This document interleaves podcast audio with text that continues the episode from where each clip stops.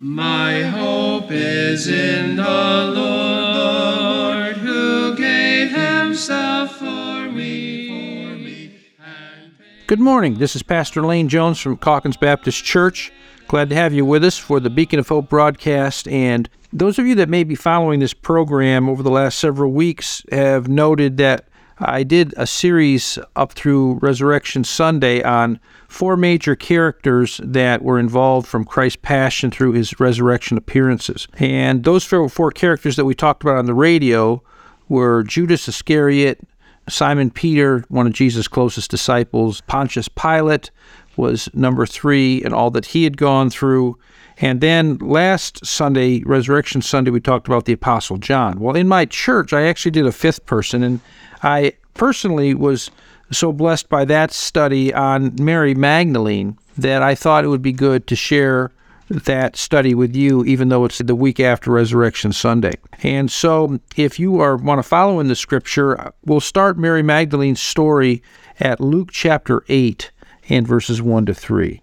It says, Now it came to pass afterward, he, speaking of Jesus, went through every city and village, preaching and bringing the glad tidings of the kingdom of God. And the twelve were with him, and certain women who had been healed of evil spirits and infirmities, Mary called Magdalene, out of whom had come seven demons, and Joanna, the wife of Chuza, Herod's steward, and Susanna, and many others who provided for him from their substance. And so it's interesting, with just those few words, we get a little insight into Mary Magdalene and her story. And one of the things that Mary would tell us is that she was a very troubled woman before Christ saved her. And she was delivered actually from demonic possession. So Jesus was traveling through both the cities and the villages around the nation of Israel, preaching about the kingdom of God, and, and I'm sure much of that was well received. And his 12 apostles are now traveling with him. And then Luke mentions how several women were delivered by Christ of different things. Some of them have been delivered from physical issues, and they're called here infirmities in my translation. I'm using the New King James. The word infirmities actually carries the idea of illnesses or disabilities or weaknesses. And so these very possibly could have been physical issues. And so some of these women that are now traveling with Jesus have been delivered from physical problems. And specifically named here a lady by the name of Joanna. She's the wife of one of Herod's stewards. So she's pretty high up in the government, not that she is, but her husband is, one of King Herod's leading officials. And then another lady by the name of Susanna. And, and then it says many others who provided for him from their substance. So, again, what we're learning is that some of these ladies had been healed from physical issues, and then also there were many who were delivered from spiritual issues, and specifically, Mary Magdalene's under that category. And it says of Mary, out of whom had come seven demons. So, can you imagine the devastation? That would be in a person's life as a result of demonic possession. And so Christ delivered her from these seven demons. And she was a changed woman. And that's really what you'll find uh, next uh, that Mary could say about herself, and, and we learn about her through these other writers, and that is that Mary becomes then a loyal follower of Jesus after her salvation. Obviously, Mary was overjoyed to be delivered by Jesus from these demons, and she never got over that reality. That's, I think, one of the main things that I have pulled from her life. Thus, she continued to follow Jesus. She's one of those ladies that will follow the Lord, even though they're not part of the 12 disciples. Jesus has around him just those 12 men as the closest ones to him. But these women travel along with the group, and they're just trying to be a blessing to Christ and his ministry. And what could they do? Well, there's uh, several things actually. One of them is specifically mentioned. It says that these many others, many of these women who provided for him from their substance. So you have, for instance, the woman that her husband's a steward for King Herod. Well, she probably had some means, some funds as a result of that. And I'm sure that if she did have some extra money and and she would then try to give that toward Christ's ministry and there's other ladies evidently that were doing the same. So they certainly were able to help Christ financially. I think another way that they were able to help the Lord in his ministry is just in the log- logistics. Uh, for instance, think of food preparation as just one of the things. And so these women may very well have helped with just trying to make sure the meals are on a regular basis, that they're using uh, their the resources so Christ and his disciples could do ministry and come back and get some physical nourishment. I think another thing that these ladies could have been involved in is some spiritual counseling.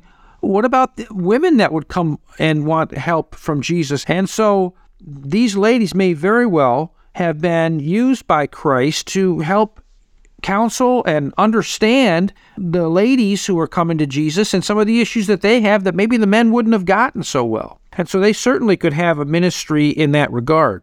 Uh, now, so you have a financial aspect they could help Christ's ministry. I think logistics, it makes sense there. And also spiritually, I believe that they would be a help to many others around them. Can you imagine talking to a person like a Mary Magdalene who had been delivered? And maybe you're not sure if you believe or don't believe in Jesus as the Messiah and, and be able to say, Look, I, am curious, I want to know. And one Jesus or one of the disciples say, well, Why don't you go talk to Mary?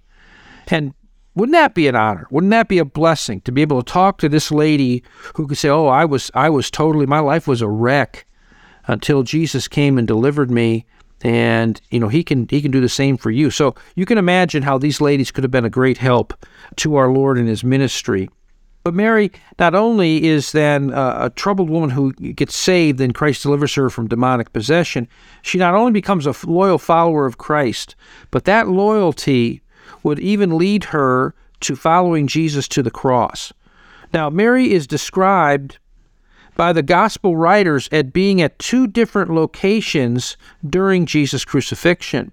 And let me just show you what I'm talking about. The first one is in John chapter 19, and I'm going to read verse 25 and 26. And it says this Now there stood by the cross of Jesus his mother and his mother's sister, Mary the wife of Cleopas, and Mary Magdalene.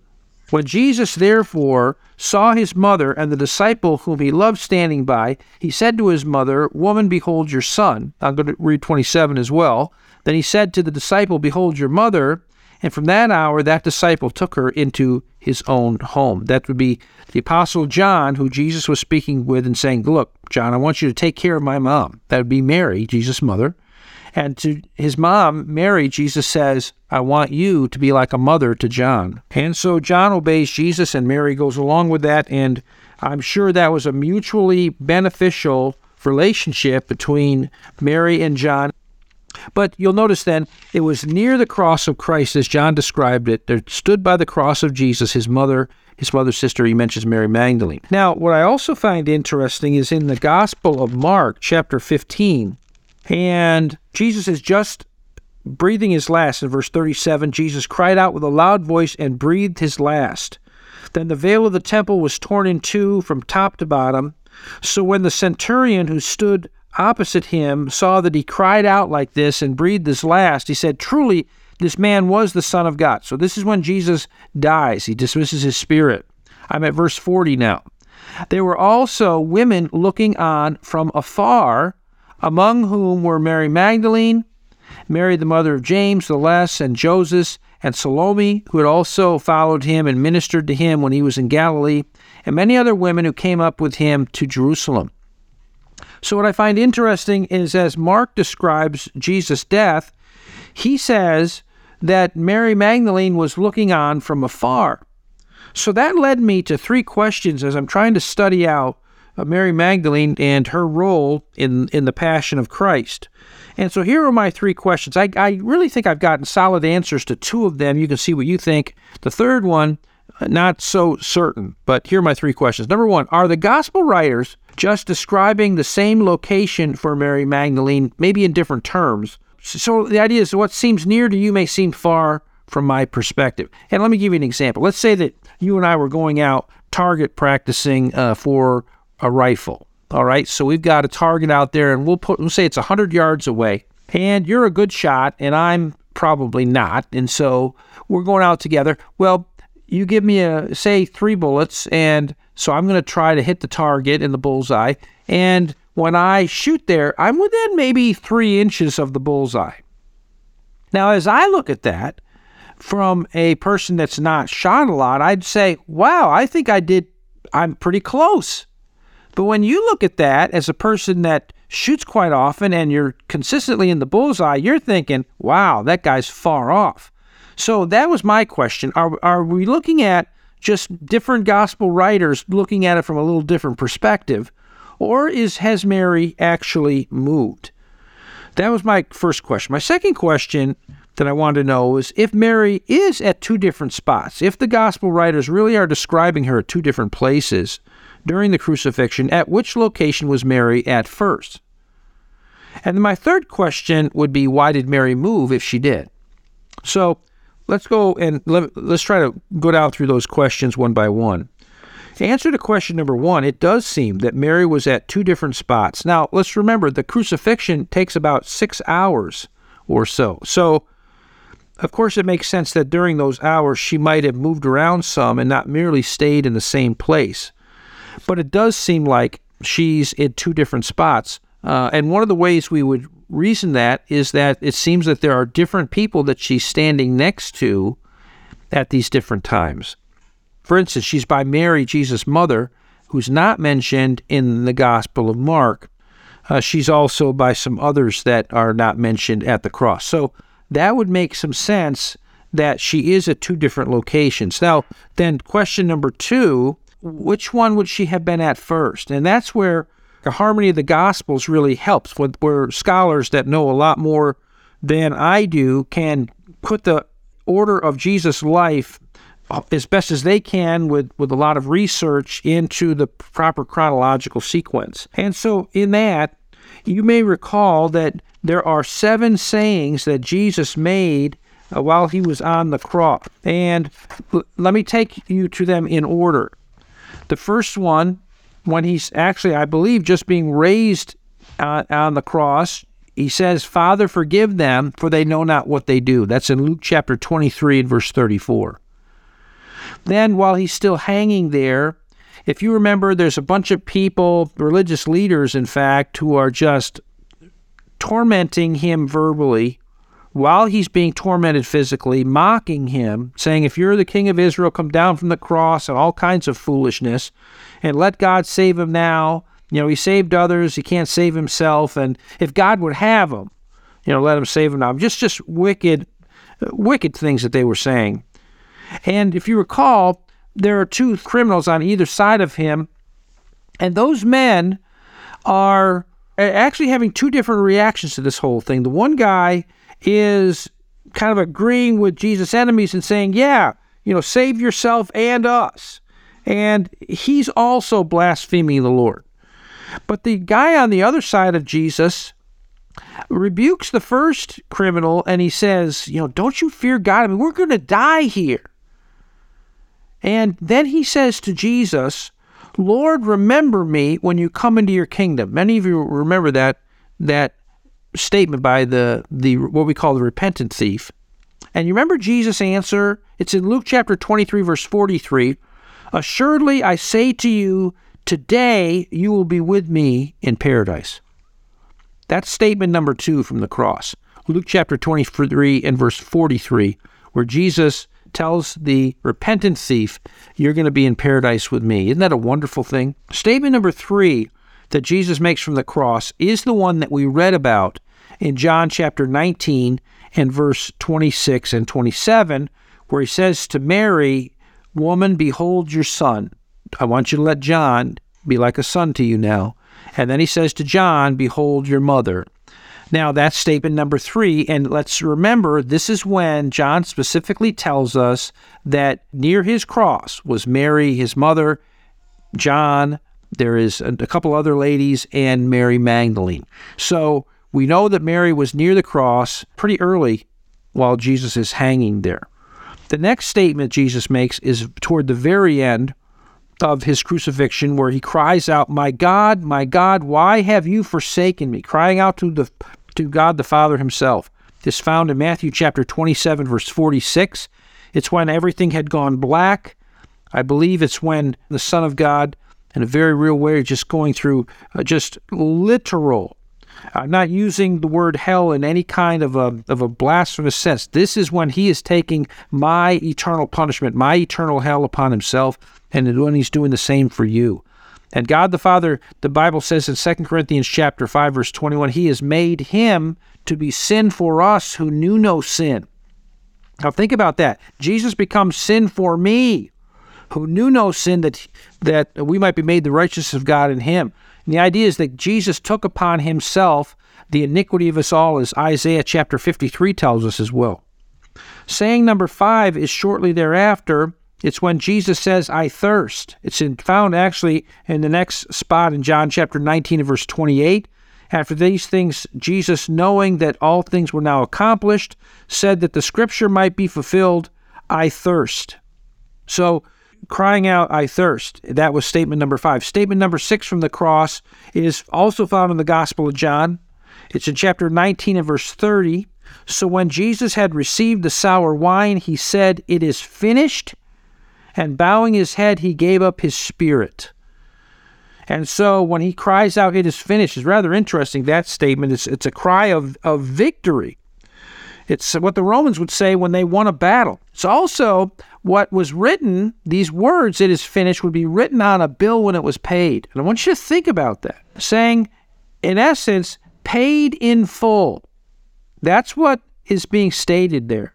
Paid in full, or I have the victory. And that's why the centurion, who's a Roman, looks at Christ at the end of all this and he says, Surely this was the Son of God. I mean, he understands as a Roman what that cry would be. It's not a cry of defeat, it's not a last gasp. It's a cry of victory. And he says he said it with a loud voice. Now, when the statement number seven is recorded in the Gospel of Luke again, it's in chapter 23 and verse 46 where Jesus says, Father, into your hands I commit my spirit. And that's when he drops his head and dies. So you'll notice that Jesus committed his spirit to the Lord. That's statement number seven. And after Jesus' death is when we see Mary Magdalene with these other women watching from afar. So it does seem that Mary moved. And question number two it seems that Mary was closer to the cross of Christ at the beginning of the crucifixion than she was when he died. So uh, Mary is with Jesus' mother, his aunt, a couple other of the closest people to Christ on earth at the cross. And then she is back up with a bunch of other women at a distance when Jesus dies. So let me ask you this uh, question Why would Mary be at the cross in the first place? I mean, especially those of us who maybe think more on just of a, a logical and maybe less emotional a- aspect. If you were Mary, you're taking a tremendous risk to identify with Jesus of Nazareth. He's now being crucified and being treated very spitefully. And if you recall, when Jesus was first arrested, he was taken to what we call a trial, maybe more of an interview between himself and the former high priest, a man whose name was Annas. And specifically, Annas asked Jesus about his followers because they were very much interested in stomping out this belief in Jesus as the Messiah as quickly as they could. And so Mary, being right there at the cross, is certainly identifying herself as a follower of Jesus. Now, the the Romans as well as the Jewish leadership would tend not to t- make as big of an issue out of the women that were following him, not thinking that they would lead any kind of a, of a rebellion. They'd be more interested in the men who might be more military leaders. But still, Mary is risking being there at the cross. She's risking her own personal safety and certainly her reputation among the religious leaders of the day. Now, also, think about this fact she cannot stop the crucifixion, but she's there. She's going to be there. Now, how did she find out about Jesus being crucified? Well, we don't know that detail, but it seems very likely that after Jesus' arrest in the Garden of Gethsemane, just as Jesus predicted, the disciples scattered. And so, as they scatter, they must have told some of the other followers of Jesus, among whom would have been Jesus' mother Mary, who was in Jerusalem, as well as Mary Magdalene and others. And so these ladies eventually hear about the fact of Jesus' crucifixion, and so they make it to the cross. But, she, but they can't do anything to stop the crucifixion. Mary also cannot do anything to physically help Christ. She cannot give him food or water. She can only watch him die. So again, why is she there? Well, she can give emotional support to Christ just by her presence. Have you ever been suffering greatly and had a close friend or loved one just sit there with you? And if they're wise, many times they don't say a whole lot. Because, quite honestly, when a person is going through a tragedy, there's not a lot that we can say to bring comfort. Really, it's a privilege when people allow you in their presence during a time of great tragedy. And we've had several of those cases. I remember one number of years ago before I moved to this area, a young woman, oh, I'd say she was in her early 20s, and was driving on a 191 just above Hamlin. And we don't really know what happened. It very possibly was that, that she or the other driver had fallen asleep. Could be that the the sun, because it was in the afternoon, the sun had gotten into her eyes, but for whatever reason, she had a head on collision with another man and she did not survive it. Now, we had, you know, believers in the family, but I'll just tell you this when I got the phone call, and of course, you know, they would like someone to come, pastor to come, and, and so I came over. But I'll just say that one of the things I felt like the Lord has taught me over the years is that when you're dealing with someone in, in a tragedy, you say very little. You just don't come in there to start giving a bunch of answers to people that, quite frankly, you don't understand what they're going through at that point. So I really try uh, to go prayerfully and to just be quiet for the most part. And then if God gives you something to say, then you say that. Now, obviously, if you have somebody that you you know lived a godly life, I don't think there's anything wrong in assuming that that person is with the Lord. When my father passed away in October, uh, I am confident where he is at. And so I could look into my mother's face and, and tell her that I don't grieve for him, I grieve for her. And that's true. But you, Mary can be there for emotional support. I don't know that Mary said anything, but I think that's really why she was there. Because Jesus had done so much for her in delivering her, she wanted to be there for him. Now, another thing that Mary may have been doing at the cross, Mary Magdalene, I'm speaking of, is she may have been able to give some kind of support to Mary, Jesus' mother, and to the other close followers of Christ. And so I think primarily she is there to be a comfort to Jesus, but she may also be there to bring comfort to Jesus' mother, as I just cannot imagine not only seeing one of my children die, but to see them being tortured, to see them being mocked, would have been an awful thing. But what we see then is, is Mary near the cross while Jesus is speaking to the apostle Paul, apostle John, excuse me, and his own mother Mary. Now, the question is then we, we also see Mary farther from the cross. So why does Mary move around? And I don't have a perfect answer for that one. It's at least possible that Mary could just not endure watching Christ die. So it's possible that she just felt like I just cannot be here. Very, very likely the people who were crucified were crucified naked. It would be a, a disgusting thing. Jesus had been beaten viciously. Uh, there's probably a lot of swelling. He's got he's a bloody mess from the Roman scourging, from the crown of thorns, from the nails being driven through his hands and his feet. We just can't imagine the agony. And so, uh, you can you fault the other women? The, the Bible says many of them are afar off when Jesus is being crucified. They just don't want to see this. I I don't know about you, but how many of us would have a real struggle just watching this thing go on, and we should. So maybe it got to the place where Mary just had to leave. It's also would make sense to me that she may have seen these other women. Maybe they had come up later and would have had obvious questions as to what was going on and what had happened. And so it's very possible that that maybe Mary and some of the others that were right near the cross there left to uh, for even sent Mary to go off and to tell the others what was going on. But now who is she with? Well, she's with what the Bible calls many women. It appears that many of them were unnamed. And these are but these are people just like Mary who had followed Jesus from Galilee and You're were ministering to You're him. listening to the Beacon of Hope broadcast, say. a ministry of Calkins so Baptist Church. here Mary Now, is back to uh, the message. trying again to just be a blessing to other people to try to she's she's at the cross. She's trying to be a blessing to those who are there trying to comfort those in and and trying to comfort the Lord. But it's also interesting that when they talk about Mary with these other women they do not mention the gospel writers do not mention Mary being with Jesus' mother any longer or the apostle John. And it just seems likely to me that Jesus' mother Mary does not leave Christ's cross until he dies. I think that's highly likely. I think John doesn't leave either because John, I, I'm confident John doesn't leave. And you remember that John's going to take Jesus' mother Mary into his own home, and the Bible says from that time, from that hour. So I'm confident that Mary and John stay right there at the cross because I want you to notice what John says next. Now, he's writing about his own experience here. He says, Therefore, I'm in verse 31 of John chapter 19.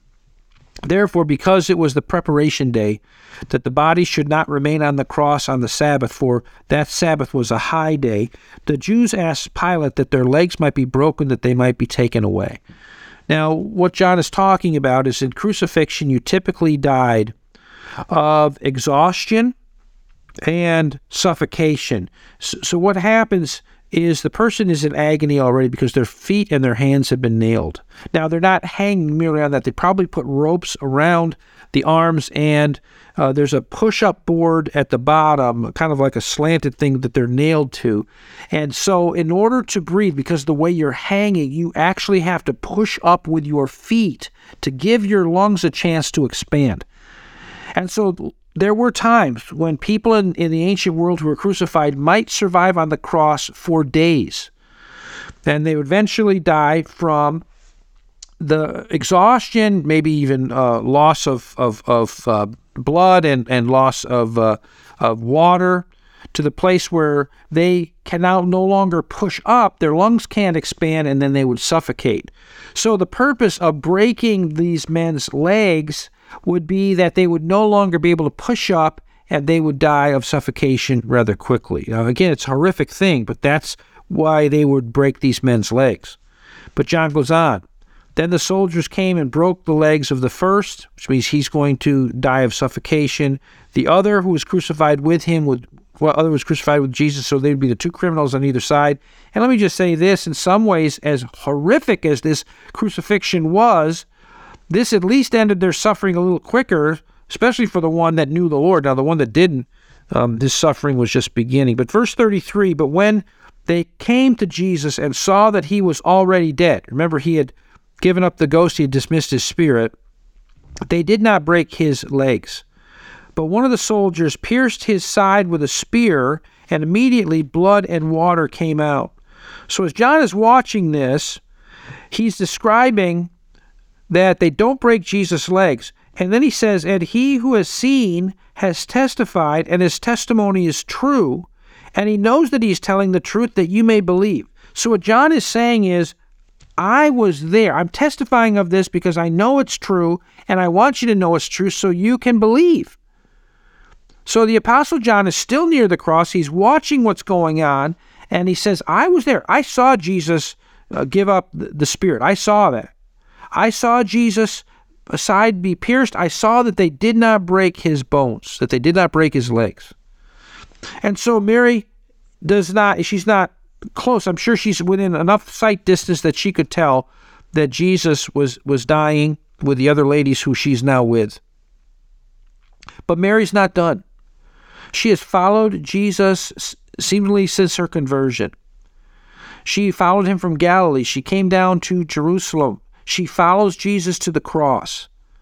But now we're getting later on in the day, and they, there's a commandment in the Old Testament about the fact that one one is hung on a tree, and you could do it either a couple different ways. You could do it with hanging um, uh, by you know strangulation, as we are more familiar with, or hanging as now this crucifixion.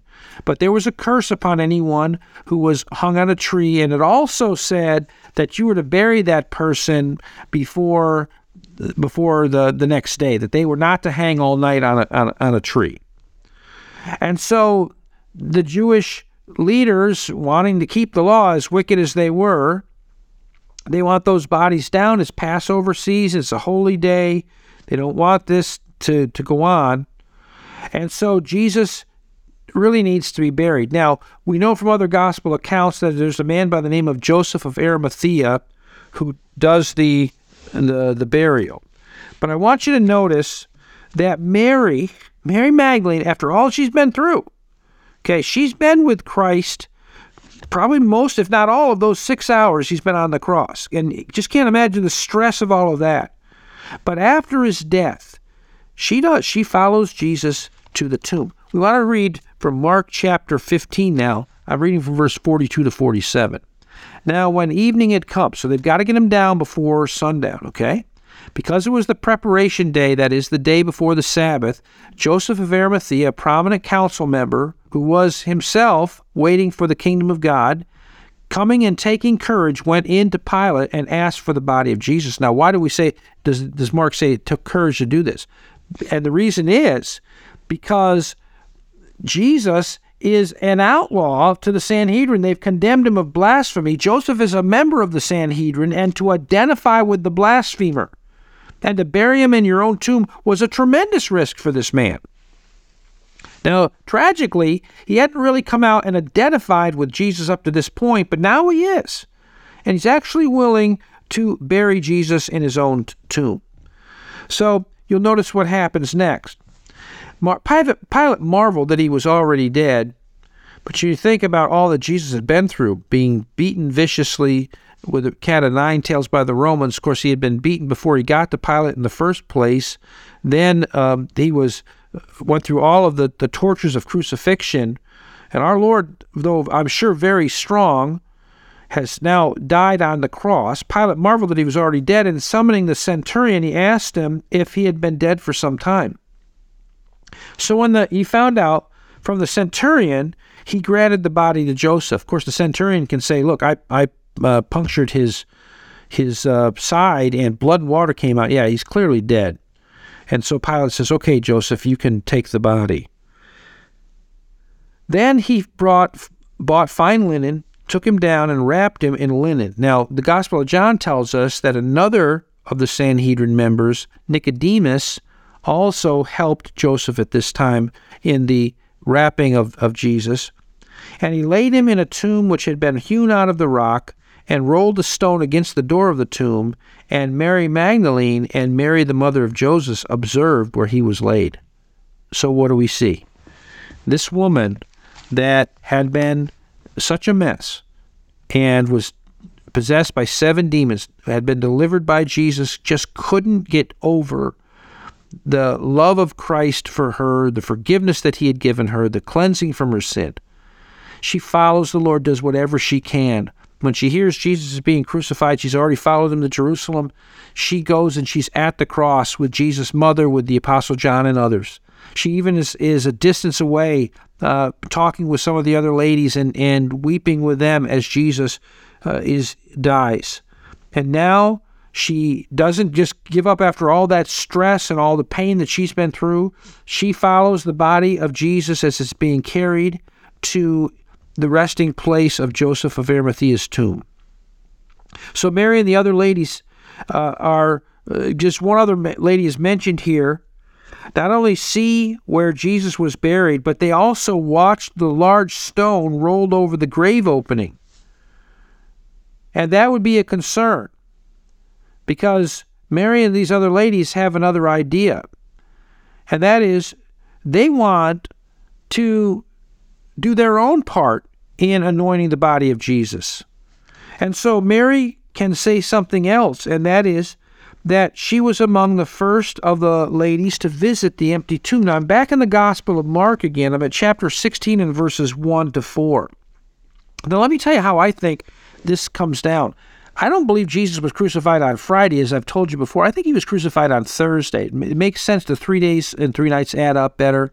Plus, when it says the Sabbath was a high day, there was a special Sabbath that they would have during Passover. They had more than one, and I think it came before the the Saturday Sabbath, it was a Friday. So the idea was that Jesus had to be buried Thursday before the end of the day.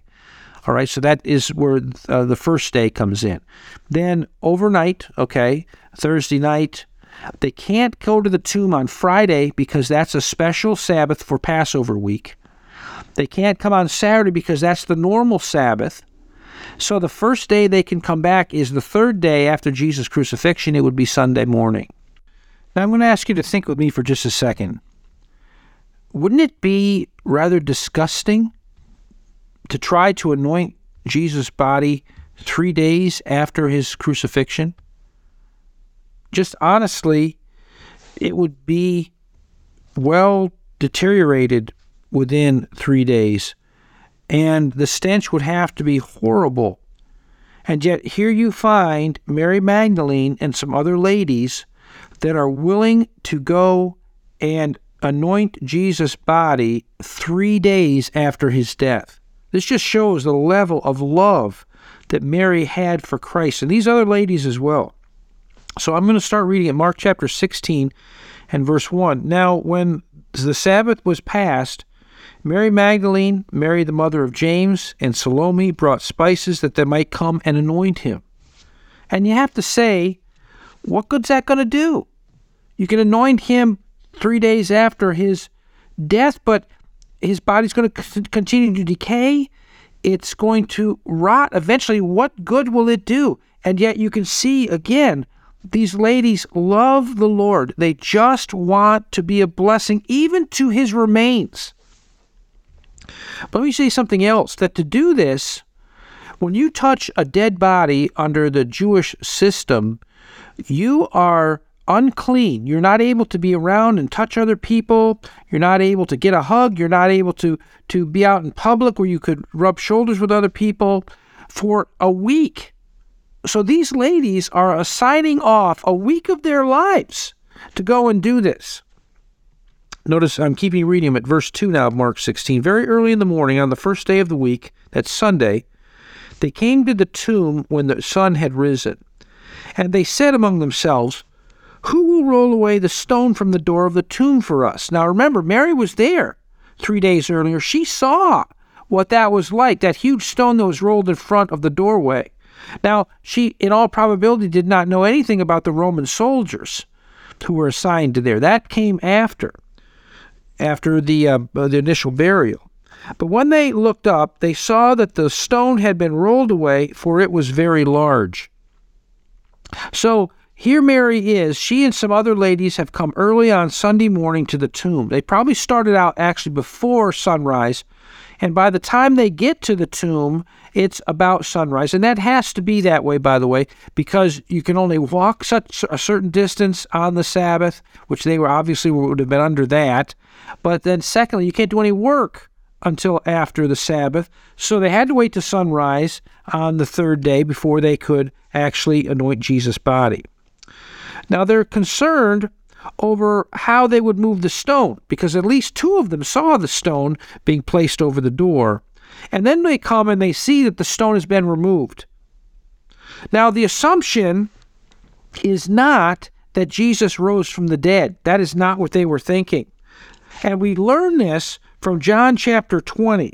So I'm going to go back to the Gospel of John's account and just read you to start with the first two verses. Now, the first day of the week, again, that's Sunday, Mary Magdalene went to the tomb early while it was still dark. So you can tell they're starting out before the sun rises, but they can't actually do the anointing until after. That's why the other gospel writers tell us that she gets to the tomb about sunrise. All right? So they're starting out before dark. They're going to get there about sunrise and saw that the tomb, that, excuse me, the stone had been taken away from the tomb. So now you can think about it. The light's just beginning to shine a little bit. The, the sun is, is coming up, and what are they seeing when they get to the tomb? They're seeing the stone is rolled away.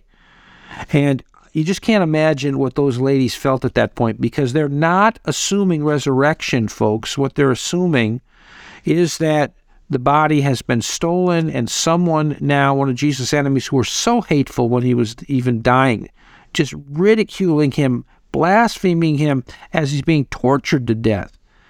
Now they're thinking someone is desecrating his body. also, keep in mind, I was just listening to a scholarly uh, work on the uh, how the reasonableness of the Christian faith. Quite a quite an interesting book by a guy by the name of uh, Craig, and toward the end of it, he's dealing with the resurrection. And one of the things he pointed out that I thought was very interesting is that the Jewish people believed in resurrection. The the uh, what you'd call like the fundamentalist Jews, they believed in resurrection, but always at the end of the world, at the end of time. They what they didn't believe in it was resurrection during our time. And so, for instance, when Jesus is talking to um, Mary, Martha of Bethany after her brother Lazarus had died, before he raised Lazarus from the dead, he said um, uh, that he, he could, Lazarus is going to rise again. And, and Martha says, I know that he will rise again at the last day. See, that's exactly their mindset. That is, there is going to be a resurrection. It's going to be at the end of the world. So, what when Jesus is talking about being raised three days after his death, I think there would be many of them who would have assumed that the three days was something uh, symbolic, because Jesus did use quite a bit of symbolism. So maybe there's some kind of symbolic nature to this, but they're not expecting a resurrection three literal days after he was in the grave. And so you'll notice when they come and, and it's still dark and they, they now they're coming upon the, the tomb and they see that the stone is rolled away Verse 2 says, Then she ran and came to Simon Peter and to the other disciple whom Jesus loved, that would be John, and said to them, They have taken away the Lord out of the tomb, and we do not know where they have laid him. So, what we know from the other gospel accounts is that there were several ladies in this group, and you can't blame them. They're going before dark. They're going into a, a cemetery or a place of burial. It's just not a uh, a place that you want to be by yourself. And so they're coming, this group of, of ladies, they're coming to anoint the body of Jesus, which be a, a honestly just a disgusting thing as, as, as standing on its own. But here they come, and when they see that stone rolled away, the women are in shock. And the first thought is, someone's stolen the body. Now, the other ladies continue on to the tomb, but evidently Mary Magdalene says, I'll go back and I'll tell the disciples what's going on, probably thinking that maybe some of these men could do something to defend the body of Christ from whoever may have stolen it. Maybe they can they can intercept them before something terrible happens. And so the other ladies continue on to the tomb. They see the angel that tells them that Jesus has risen from the dead. They don't see Christ at this point, but they see an angel that tells them that Christ has risen from the dead. I, I'm convinced Mary didn't see that because when she runs back, she doesn't have anything to say about an angel. She says, Someone has stolen the body. They've taken the Lord out of the tomb. We do not know where they have laid him. At that point, Peter and John run to the tomb and they go in, and what they see is evidence of Jesus' resurrection, but no miraculous signs. So they see the grave clothes. They see something very interesting. Not only the grave clothes, which doesn't make any sense, because if you're robbing the body, first of all, are you going to want to take grave clothes off that body and handle his his bruised and bloodied form, that again would be so such a corruption to a, a, typical Jew. You you're not supposed to touch a dead body anyway. I wouldn't even begin to touch that thing. But why take the grave clothes off? So that doesn't make any sense. The other thing is that John noticed, and Peter did as well. Uh, he saw the linen clothes lying there, and he mentions the what he calls a handkerchief or a napkin that was around Jesus' head. Some kind of a headpiece, not lying with a linen cloth, but folded together in a place by itself. And that doesn't make any sense. It's like folded. Like if you're trying to rob a grave and you're trying to get out of there, you'd, you'd think that you would take this kind of, of time. First of all, to unwrap the body, as disgusting as that would have been, but then to fold the headpiece, that doesn't make any sense. Now, Peter doesn't really figure that out. But John goes on and says, the other disciple who came to the tomb first went in also. He's talking about himself, and he saw and believed. So Peter and John saw evidence of Christ's resurrection, but they didn't see any miraculous signs. On the other hand, Mary now has Peter and John ran ahead of her. She follows John and Peter where to the grave again, to the to the tomb, and she stays after they left. So verse 11 says, But Mary stood outside by the tomb weeping, and as she wept, she stood she stooped down and looked into the tomb. So here Mary is, she is still brokenhearted because as far as she's concerned, not only has the Savior of the world been crucified, horrific death, but now someone is actually desecrating his body somewhere. And so she is just absolutely distraught because she has never gotten over what Jesus did for her. And she saw two angels in white sitting one at the head, the other at the feet where the body of Jesus had lain.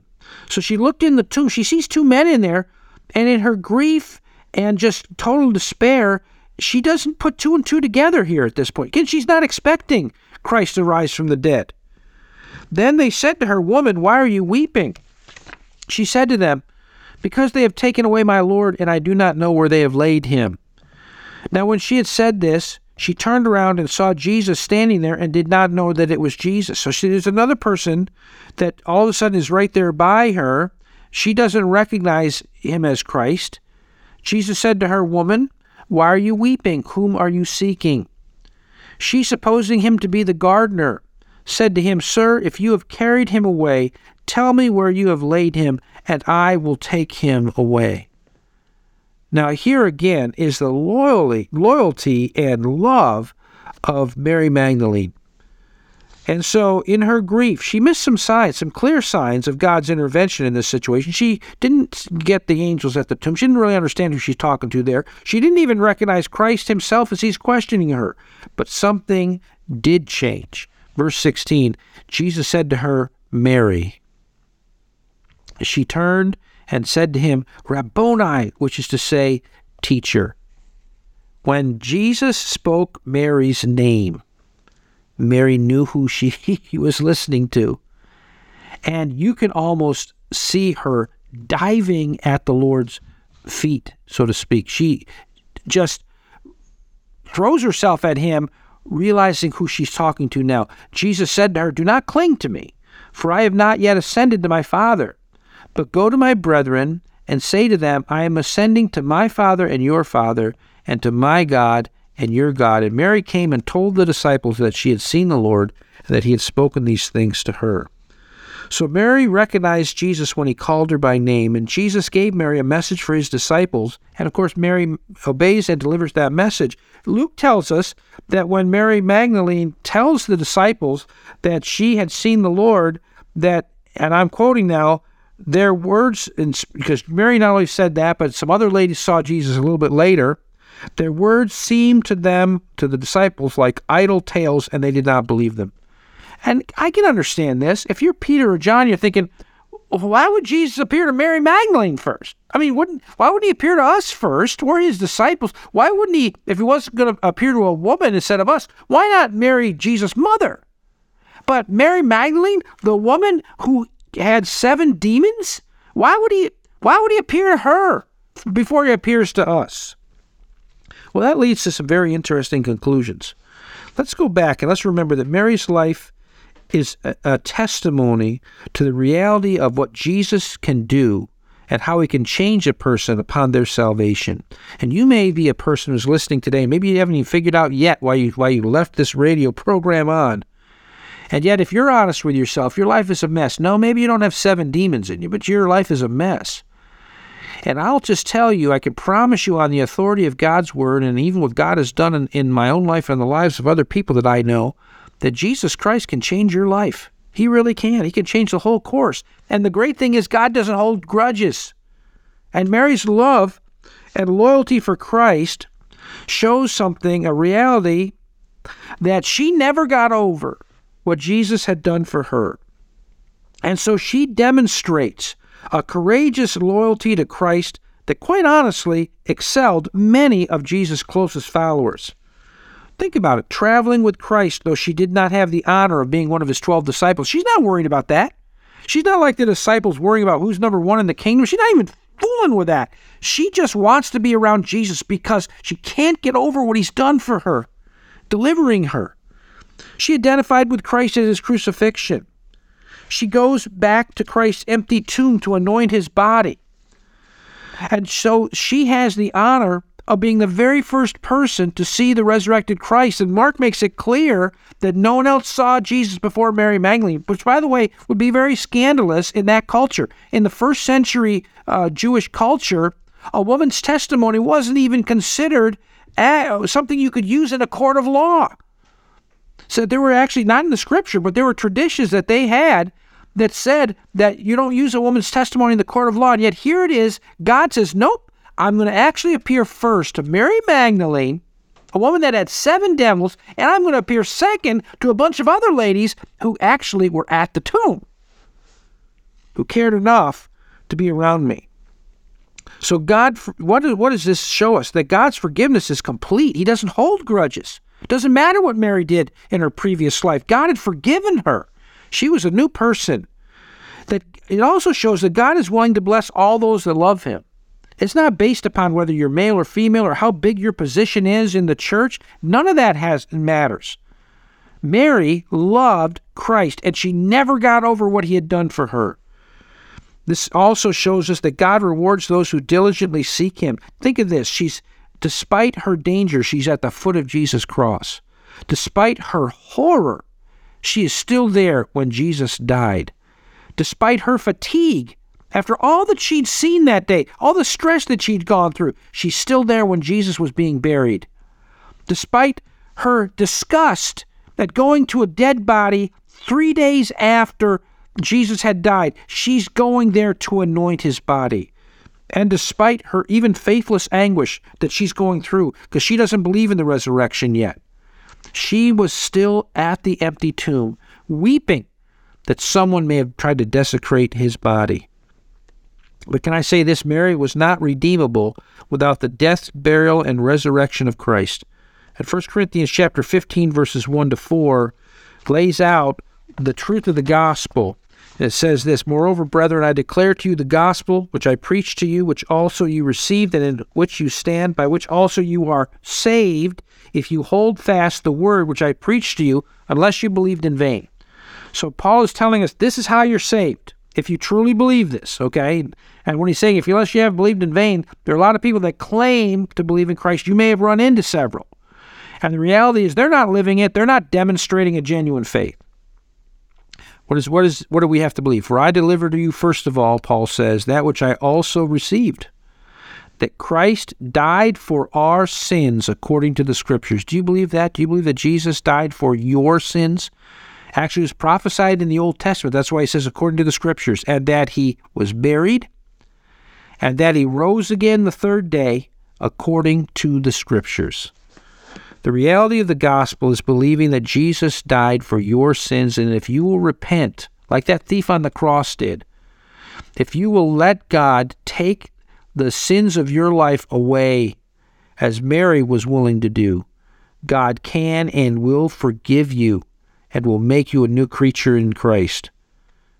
And so you can be born again today, just like Mary was. And I ask you three things in closing. Number one, has Christ delivered you? Can you look back to a time in your life when you understood, hey, I'm a sinner. I'm on my way to hell without Christ. I need to be born again. I need to be forgiven. Has Christ delivered you? Mary could say, oh, yes, he definitely has. Number two, what has he delivered you from? Does a specific sin come to mind? Or can, have you been convinced he's delivered me from hell? And number three, if you have been delivered, have you gotten over what Jesus has done for you? I'll just tell you this Mary never could. If you begin to see what Jesus has done for you, you will never be able to do enough for him. May God bless you.